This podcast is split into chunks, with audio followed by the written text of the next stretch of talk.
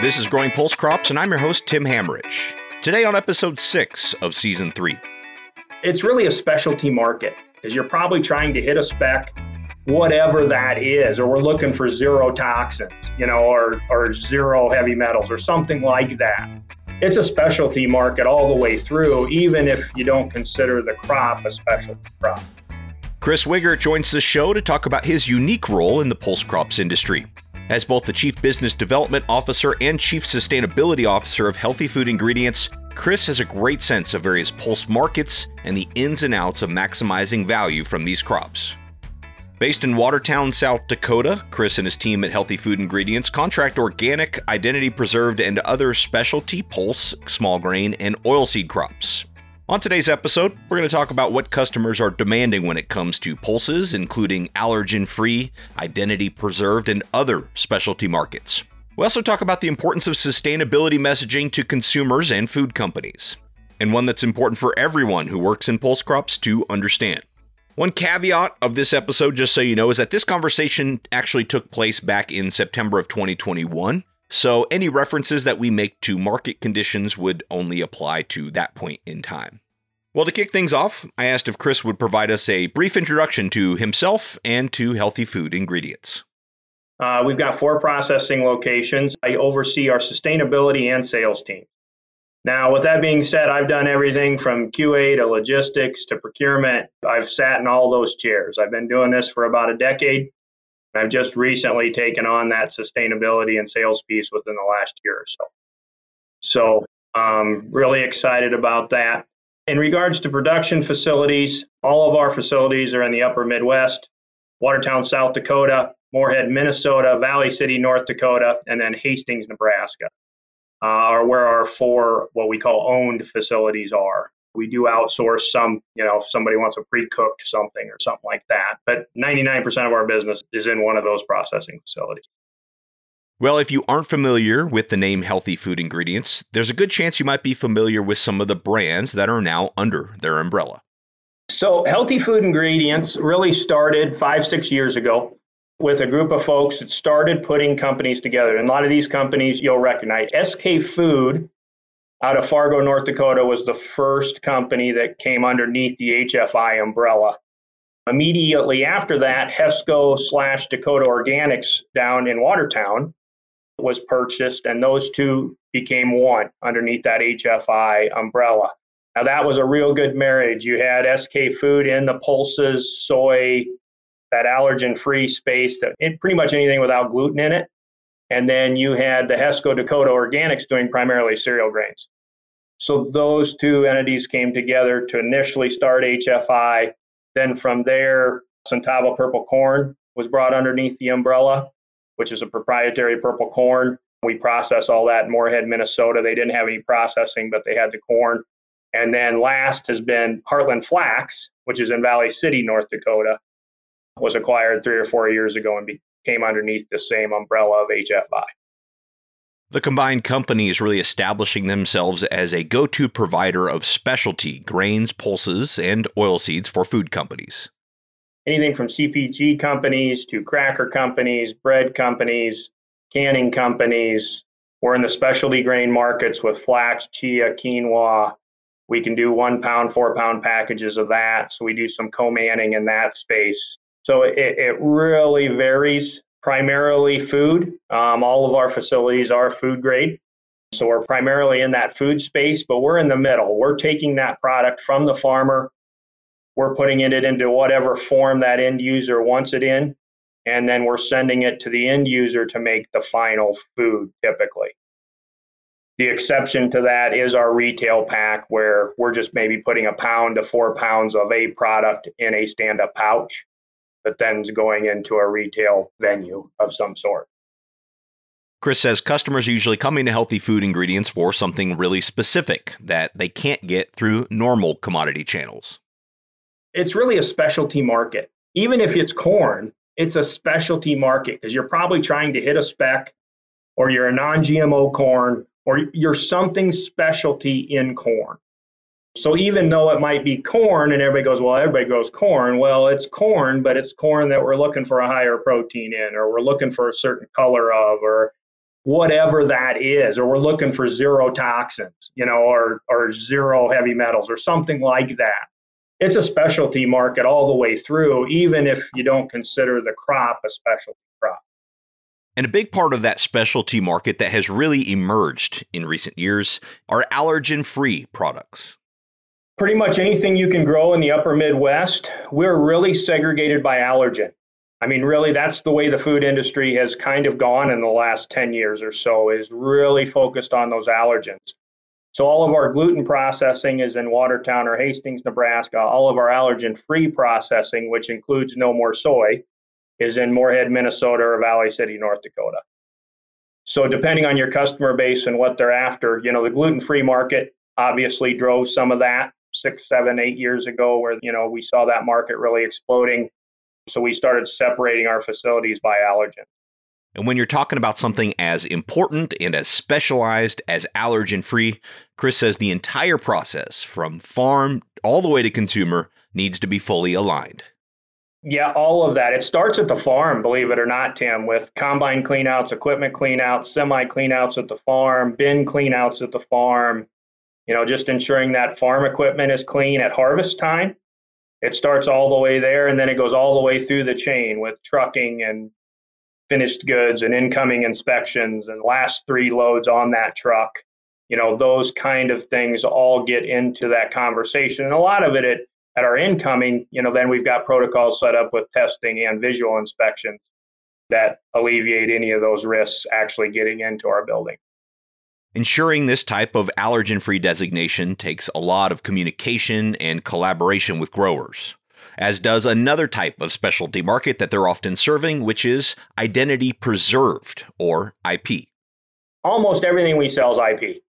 So, you know, we don't have the 100,000 bushel bins. We've got the four or 5,000 bushel bins, sometimes even a 1,000 bushel bins, because we're keeping that grower or that product very segregated so that we can trace that all the way through the chain for our food grade certification. So if we ever had a quality issue, you know, we're not set up where we're going to have 10 growers in the same bin. It's just not going to work that way because we're going to want to be able to trace that quality issue all the way back to the farm.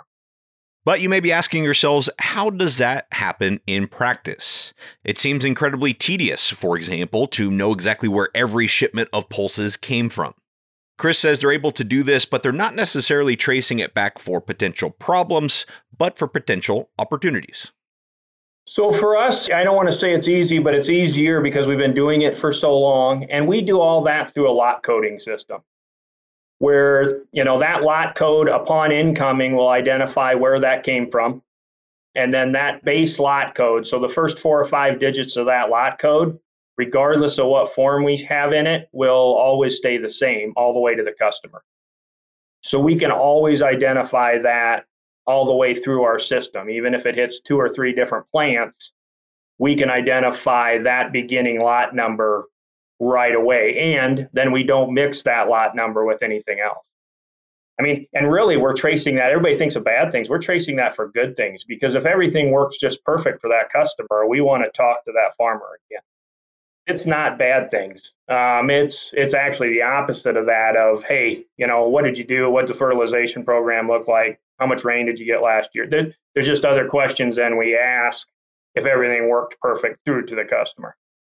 Healthy Food Ingredients is also uniquely positioned for the rise of plant based protein, which Chris says they've seen coming for quite a few years you know we see that and we've seen it actually probably longer than the consumer has because all the r&d is typically done ahead of that marketing. But it's been there you know that's the only space we've ever been in. So we, we don't know anything any different. So it's it's not really new to us but we have seen the interest definitely pick up in the last few years. You know covid's made that interesting crop years have made that interesting but it's the market is out there.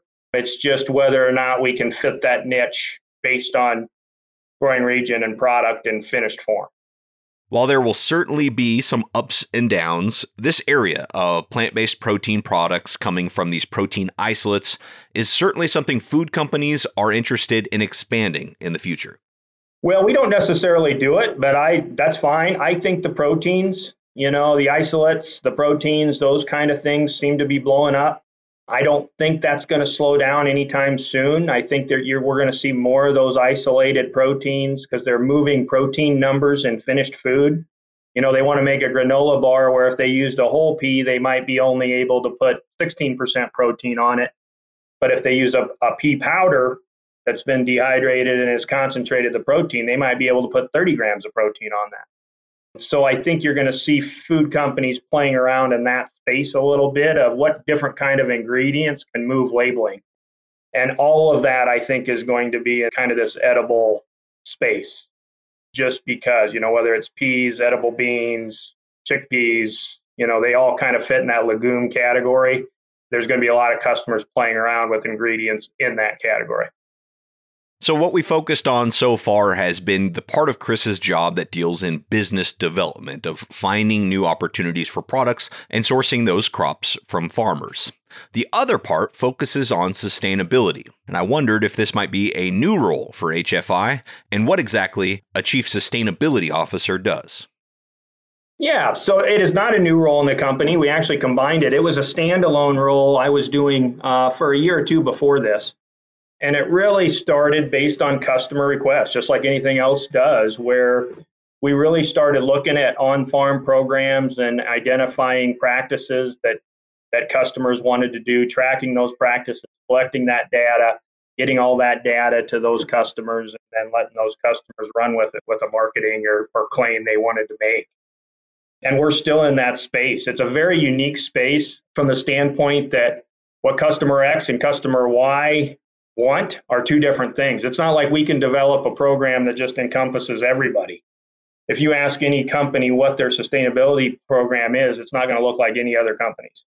There's going to be some similarities and some things you recognize, but it's also going to be things that are important to that company that maybe weren't so important to the other companies. So so we've remained very flexible in that space. We love talking in that space. And our niche in that space is getting that customer all the way to the farmer to get the practices or data that they want from the farm. And that's really became our niche in that space. Now we're doing some things as a company as well. You know, our own initiatives. We're looking at a, you know, a net neutral carbon footprint here in the next year or so. So we're doing some things internally in that space too, just because we think that's the right thing to do. Just that's kind of our values. But our real niche in that is working with a customer based on what they feel is important. And let's see if we can get all the way to the farm to to help it. Well, the hot topic in sustainability lately has been carbon and understanding the climate impact of food and ingredients. Chris says even with their close connection to their farmer suppliers, there's still a gap in being able to track all of those metrics. The issue we have in that space is tracking mechanism. Yeah, we can use formulas and we can use EPA's got formulas out there and all those sort of things, but from a carbon reduction standpoint at the farm, what does that mean? Does it change based on environment? And I would tell you it does. So that same carbon footprint on that same farm on that same acre from year to year, even if you were growing the same crop, which we don't want to do, would be different. And a lot of people are starting to, to really dig into that and figure out. I think you're going to see some interesting technology in that space in the next couple of years, where you're actually going to see ground probes and other things that are that are linked to satellites and other things that are really measuring organic matter, water infiltration, all kinds of interesting buzzwords that are really going to then give real good data to the consumer. But if the consumer gets that really good data on tracking sustainability metrics all the way back to the farm, are they going to pay more? Are there premiums available for this type of information out there? Yes, but there's a limit to that conversation, right? I mean, obviously, it can't be three times as much more. It doesn't work. But yes, there is. The give and take in that space isn't necessarily cost point, it's volume. So the food industry itself, direct food sales, doesn't use that many acres. It really doesn't, right? I mean, you know, we may have a customer that needs 80,000 pounds of product. Well, for a farmer, that might be 35 acres to me, that's more of the conversation in that space between customer and farmer is sure, we can sure do whatever you want, but just understand you're really looking at 35 acres of product. And then trying to figure all of that out, both with the farmer of how do we segregate that and, and store that for the year and, and all those sort of things. The farmer has to be willing. So the farmer isn't really, in my opinion, making a bunch more money. It's not necessarily a premium because they're going to do a little more work just because of the segregation. And we're going to call for a truck. You know, we may need three truckloads all year, and we're going to call every three months for a truck, and they're going to have to load a truck on a day they probably don't want to. you know, so there's there's a lot of give and take in that space where I would argue it's not quote unquote necessarily a premium. It's it's the extra paperwork and labor they need to do to provide that product. Even more important than the conversation about getting paid for carbon, Chris says, is the overall conversation about soil health, what it can do for the long term viability of not only the consumer, but for farms, food, and the planet. I'm using the word soil health a lot more because that's really what we're trying to do is we're trying to create healthier soils so that our top soils live much longer than they're anticipated to live today and to me, that's the conversation in that sustainability or regenerative or whatever that word is you're using in that space. It's how do we make that acre on that farm healthier than it was last year? And there is a lot of opportunity in that. There's a lot of ways to do that. It's not a scary conversation to even most farmers. It's just let's start talking about how to do that versus an annual crop tillage, tillage, another annual crop. Are there other mechanisms? And that's where I think the ag industry can really connect the dots is how do we take you know an acre that's maybe not had anything other than corn and soybeans on it for 10 years and get a different crop on it or how do we get a cover crop on it that's 18 species so that after there's soybeans now we're putting 18 species with all the good bacterias and everything else back into that soil after that primary crop those things are i think are very easy to talk about if if you're in the space and they are hugely sustainable. Now all those things cost money. All those things have other things that go with them. But to me it's not necessarily a buzzword if you're in it for the right reasons. If you're in it to do soil health initiatives in my opinion sky's the limit. If you're in it just for a marketing scheme then yes you can play with that word and do whatever you want. And those people will probably be out there, but I don't see very many of them. Most of these customers that we work with are very serious about it and they want to make a difference on the acres they're sourcing product out of. Well, as we get ready to wrap up today's episode, I wanted to get a better understanding of the farmer marketer relationship. Chris and his team are buying a lot of products that cannot be hedged, and I wondered how do they protect themselves from big price swings that might move against them? There's no hedging in our world. so so that that's not a word we use. Um, that's why we like that. You'd be surprised year in and year out if we're about 25% long, we're generally going to be about right on because we're going to run into some quality issues or a hailstorm or a drought like this or something else that is just going to something's going to have happened on a few of those acres that we we don't end up with that product anyway. So it's actually a lot closer than you think on a typical year. A year like this, it wasn't enough. We're not even close. We've got all of our contracts to the farmer written with an act of God. So, in essence, like a drought year, those sort of things, that farmer is not responsible to get us that product for that price. We don't do that. But at the same time, we tell our customers the same story that, hey, you know, if we have an act of God event, we're, we're going to need to talk to you about replacement product and where we go get it and all that sort of thing. So that's a give and take on both sides too. But this is a year where the market's going to be short in a lot of commodities. Well, if you're listening and you're maybe a grower who's interested in filling some of that demand that he just talked about, Healthy Food Ingredients does both forward contracting and spot buying of these products depending on the needs of their customers. We'll do a lot of forward contracting, you know, probably starting in that November, December, you know, go through pre-planting. But then we'll do like a year like this, we're doing a lot of harvest buying because our forward contracts just didn't end up with the bushels and pounds we thought they would. So we're also doing a bunch of what we call spot buy. We're in the market, we're looking for additional product, we're trying to find it to satisfy customer needs, and that's different year to year. We have customers that that like being booked up for multiple years um, where they like to know that price stability, you know, is there. works real good for the producers. You know, obviously in these up markets, everybody doesn't like it, but when the market's going down, it works very good. Um, so there, there's all kinds of different ways we can work with a producer and write those contracts. But a lot of that does go back to our customer base and what they're asking of us and, and how to do it and how soon they're giving us information. You know, if we have a new customer come to us and anytime after May, we're going to be in the spot market. You know, if a customer comes to us now and doesn't need product till next November, we're going to forward contract. Now, before we end today's episode, Chris said that if he could just have one simple, clear take home message to the pulse crop growers that he works with, it would be this Grow that product like you are going to feed it to babies. And keep that in mind while you're growing it. You're going into food, and that's a much different mental state than you're going to deliver to an ethanol facility or a soy crush facility or, or something like that. But that's literally, it becomes a big garden. And that's the mentality you have to have when anything happens, whether equipment breaks, whether whatever it is. If you wouldn't feed it to your own family, we shouldn't be feeding it to other people.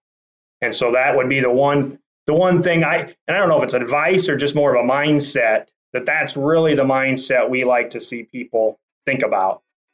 And I go all the way to infants with it because if you wouldn't feed it to a baby, let's not move it down the chain.